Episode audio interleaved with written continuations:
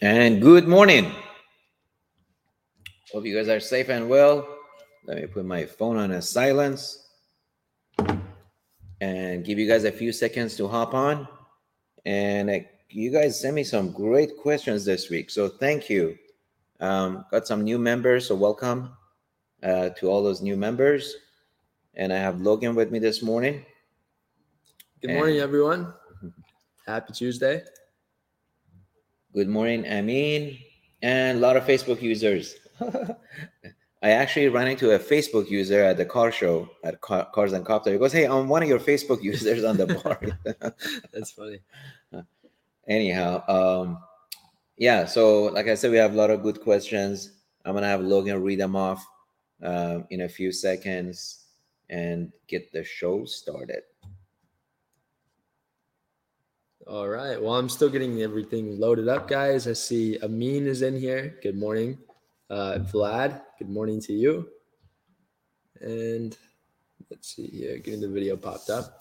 Uh, while we still have a few people hopping in, um, RB is in here. Good morning. Robin, great to see you. Good morning.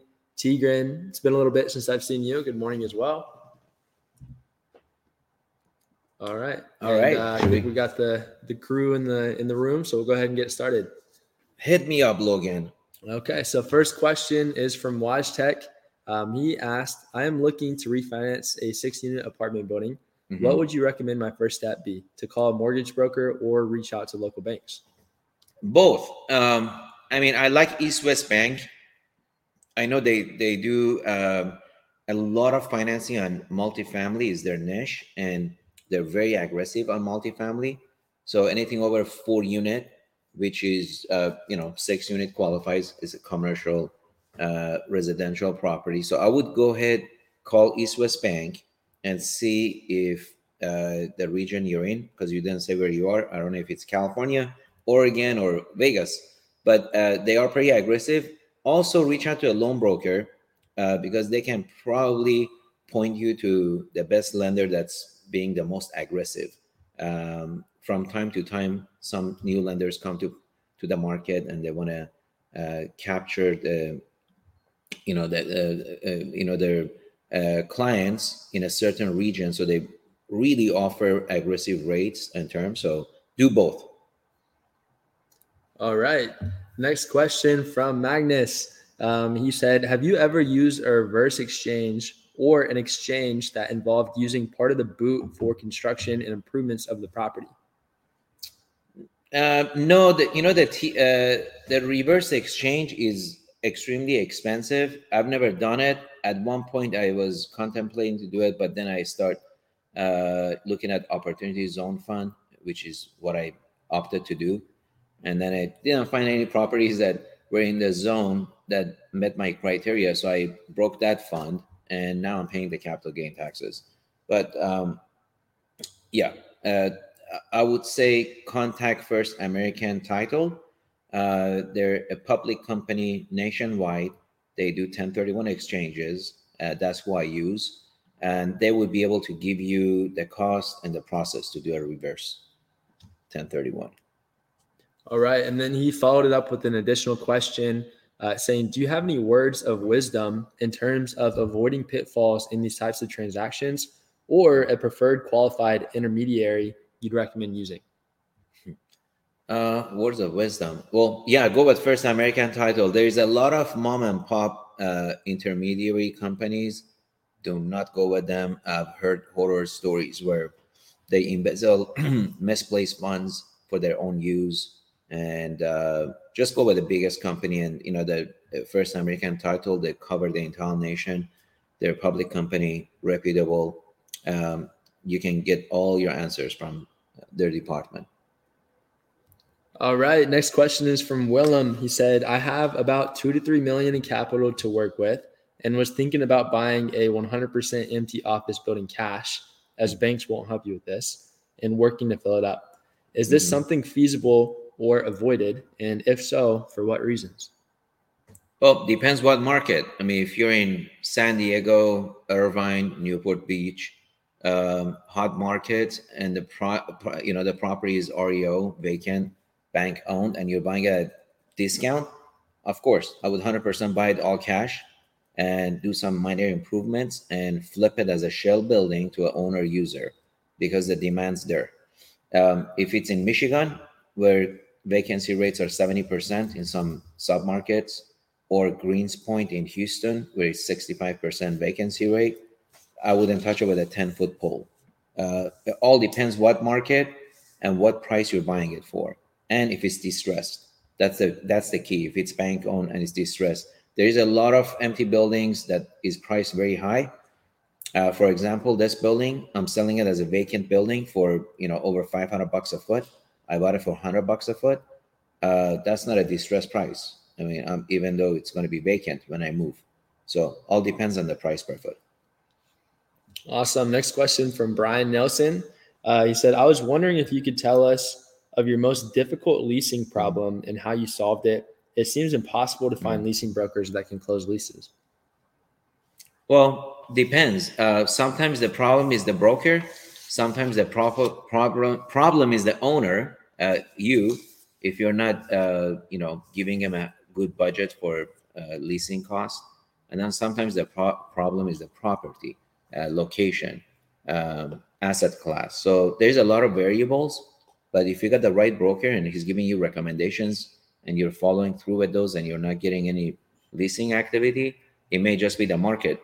If it's a high rise building, it's very difficult to do uh, any type of leasing right now. So a lot of variables.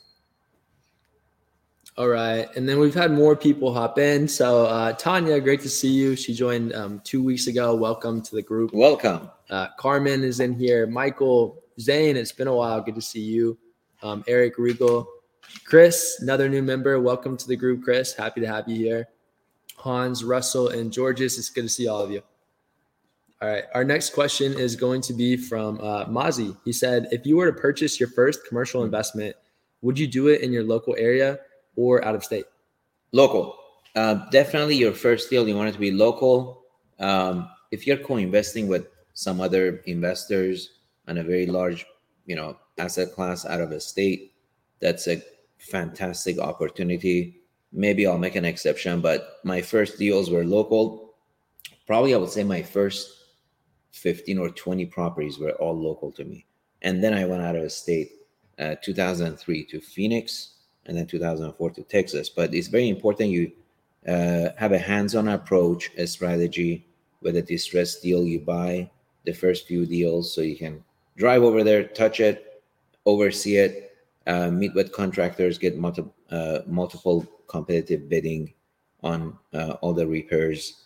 It's a lot of wood to chop, so I would say local. All right. And then he followed up and said, You mentioned last week that your first commercial mm-hmm. investment mm-hmm. would be a retail center. How much of a down payment should I have ready for a retail center first investment type of deal? In this market, um, I would say 30 to 35%. Um, you should be able to get a 30% uh, down financing, but uh, count for 35% if it's a distressed deal or underperforming where it doesn't uh, you know have a debt service for the loan okay so next question is from uh, mustafa he said please correct me if i didn't get it right for the current market you suggest two strategies buy any asset type with room for improvement to flip under a year mm-hmm. and second is to buy low rise office buildings under replacement costs to hold maybe three years and mm-hmm. sell when the demand is high again which strategy attracts more of your capital well, definitely um, focus more on the latter. Uh, buying office buildings, uh, low-rise office buildings that I can buy at a deep discount, uh, just to weather the storm, and then sell them during the recovery, which is three to five years. All right, and then which cities in Arizona do you recommend investing in? Well, the you know Phoenix, Mesa, Scottsdale, of course, is you know it's Beverly Hills. Um, you got also you have Tucson and Tempe. Awesome. Our next question is from Shashi. Uh, so he said, as a beginner in real estate, mm-hmm. what are the suggested means to determine the market value? Um, in parentheses, to confirm the minimum target 30% discount. Is this simply a relative analysis versus similar properties in the area for mm-hmm. price per square foot? Uh, would love to hear your thought process on how you quickly determine a good baseline market value. Yeah, I mean, you know, CoStar has the uh, you know sales comp uh, report for that asset class for that sub market, and they take the average price per foot, um, average cap rate, so you can kind of get a you know average for those uh, metrics to use. But really, I use the comps as my uh, to gauge what's my upside, right? Because uh, if there is ten properties listed in that zip code and I'm buying it 30% below all those price per foot and it's distressed, I mean, that's, you know, that's how I gauge the opportunity. But to check to see what you could sell within six months in that market, you want to get a sales report, your comp report from CoStar. Because the ask and the bid is two different things, right?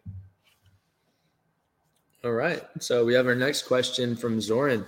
He uh, asked, wanted to get Manny's opinion on absolute absolute triple net leases Mhm. versus conventional leases versus leasebacks.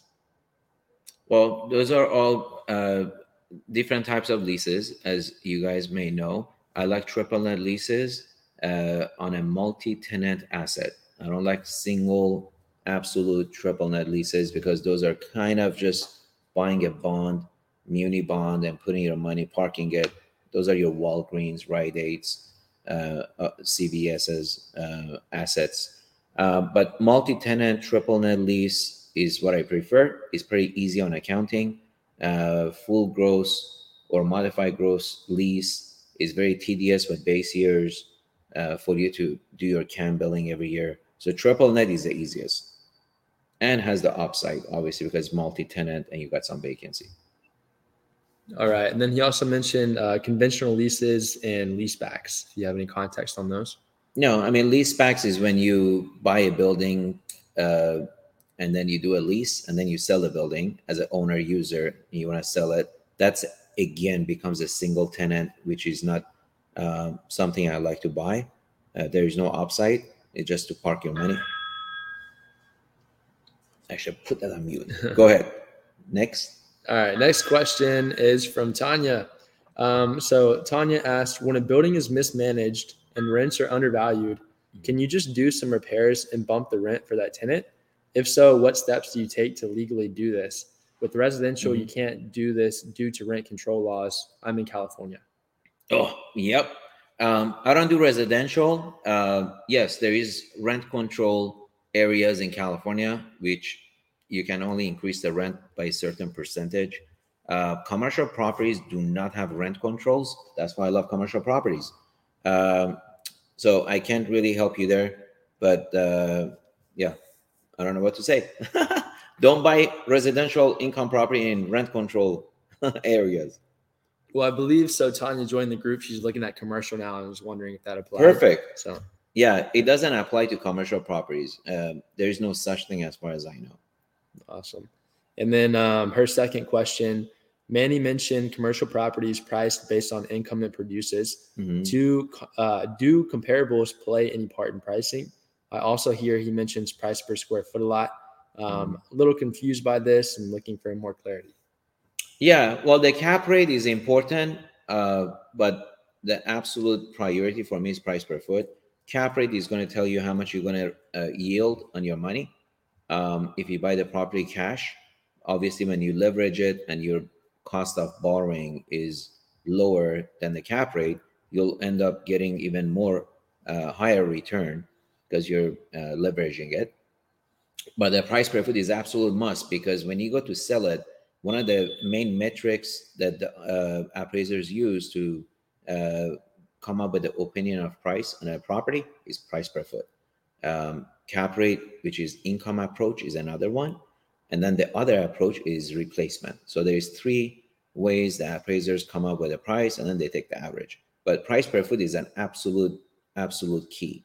Um, you could have a 10% cap rate on a property at 600 bucks a foot for example, uh, a Starbucks.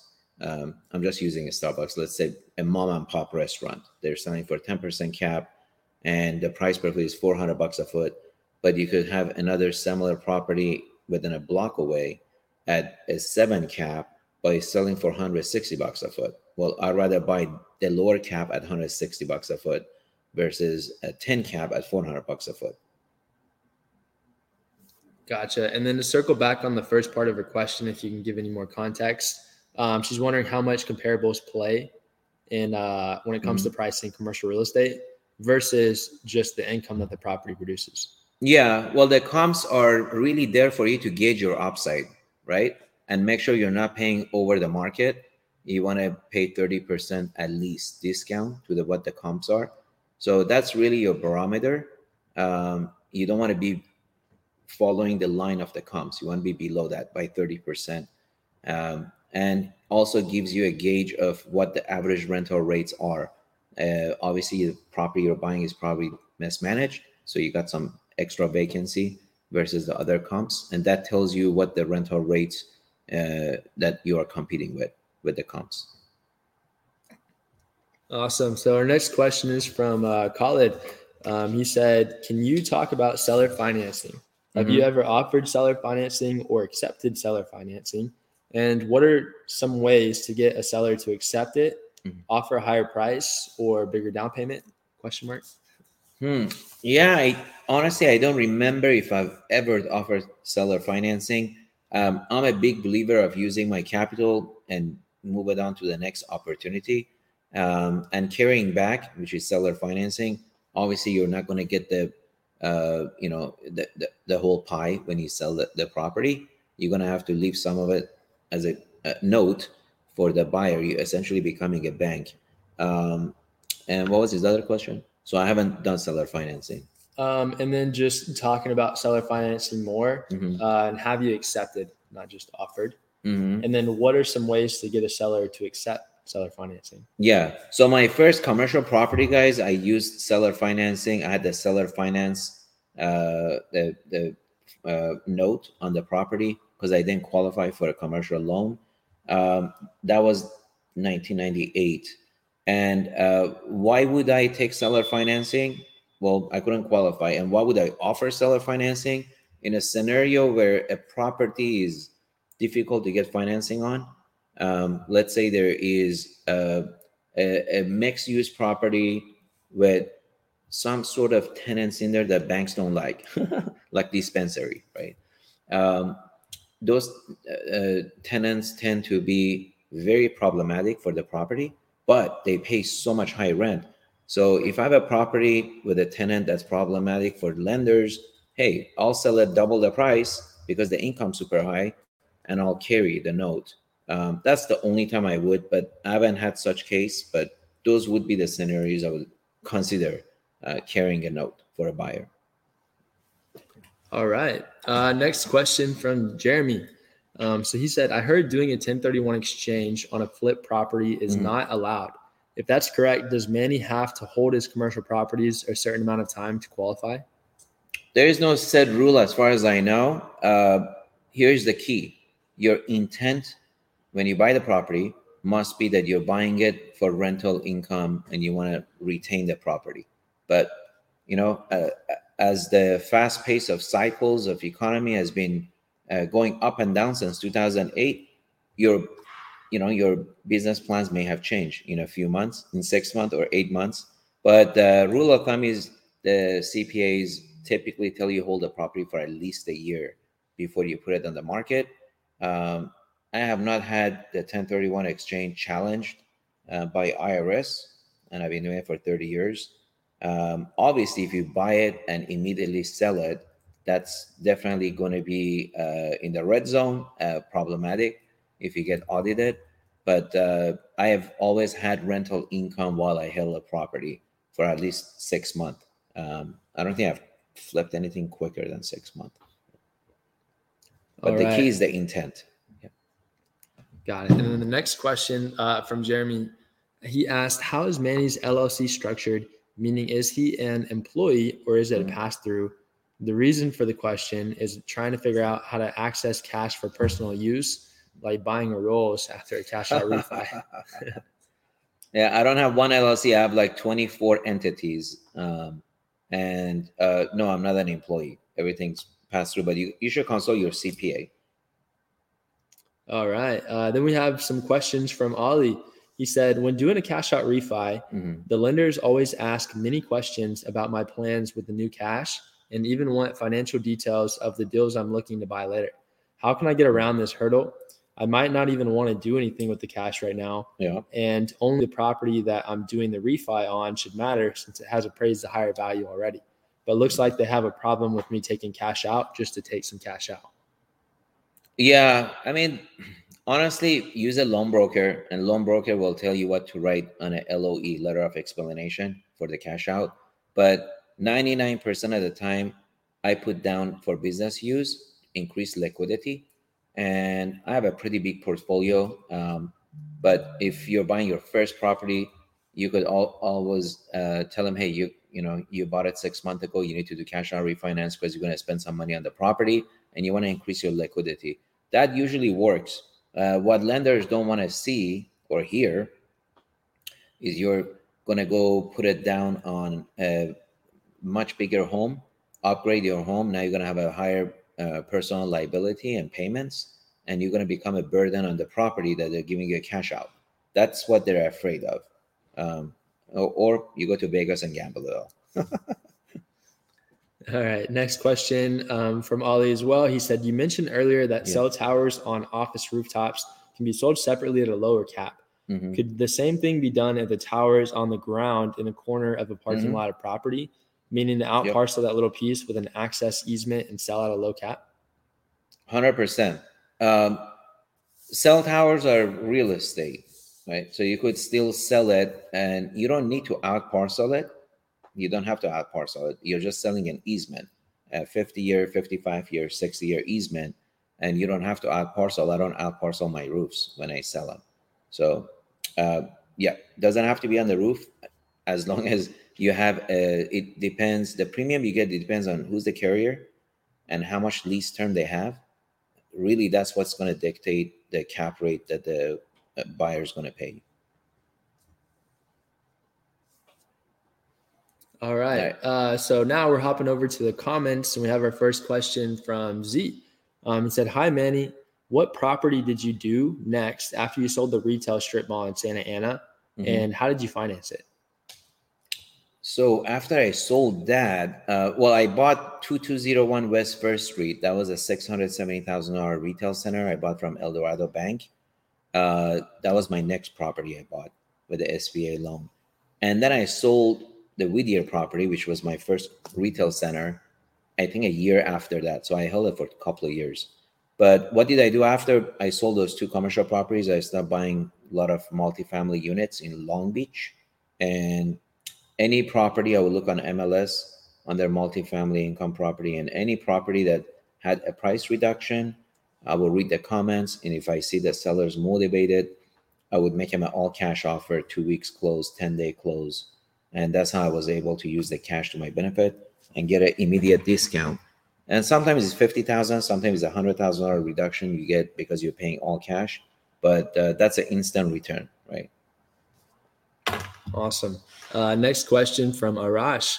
He said, if you get a chance, I would like to get your opinion on multifamily homes in Mhm. Kentucky, fourplex, and currently has all four units rented. At the current rent, the cap rate is 7%. Hmm. Yeah. Obviously, I don't know that market. Um, Seven percent. Obviously, in this market where I reside in Orange County, cap rates are between three and a half to like four and a half. Uh, you know, sometimes even a two percent cap. I've seen by the Newport Beach by the water. Um, I don't know what the market is over there. Seven cap seems like a pretty decent uh, cap rate if it's separately metered and the property uh, you know it has some upside if the rents are below market um, so i really don't have a comment on that i much prefer myself to buy a retail center at a seven cap than buy a seven percent cap uh, multifamily residential for the same reasons uh, no matter how good of a credit tenant you put in your fourplex you're not going to be able to raise the rents or sell it for a lower cap because your tenant is CEO of Google. but in a retail center, you can. Awesome. All right. So we have our next question from Willem. He said, Hey, Manny, have you ever just bought a building at between six to seven cap that's running just fine for tax purposes? Or have you always only bought distressed buildings? My wife and I would really benefit from just getting in and having bonus depreciation work for us mm-hmm. before mm-hmm. it starts to diminish in 2023. That's an interesting question. Um, I've always been in real estate for 30 years, so I've always had a lot of depreciation. Um, but I do have properties that I held um, for just cash flow, but not six to seven percent. My properties out of state were eight to nine percent cap rate.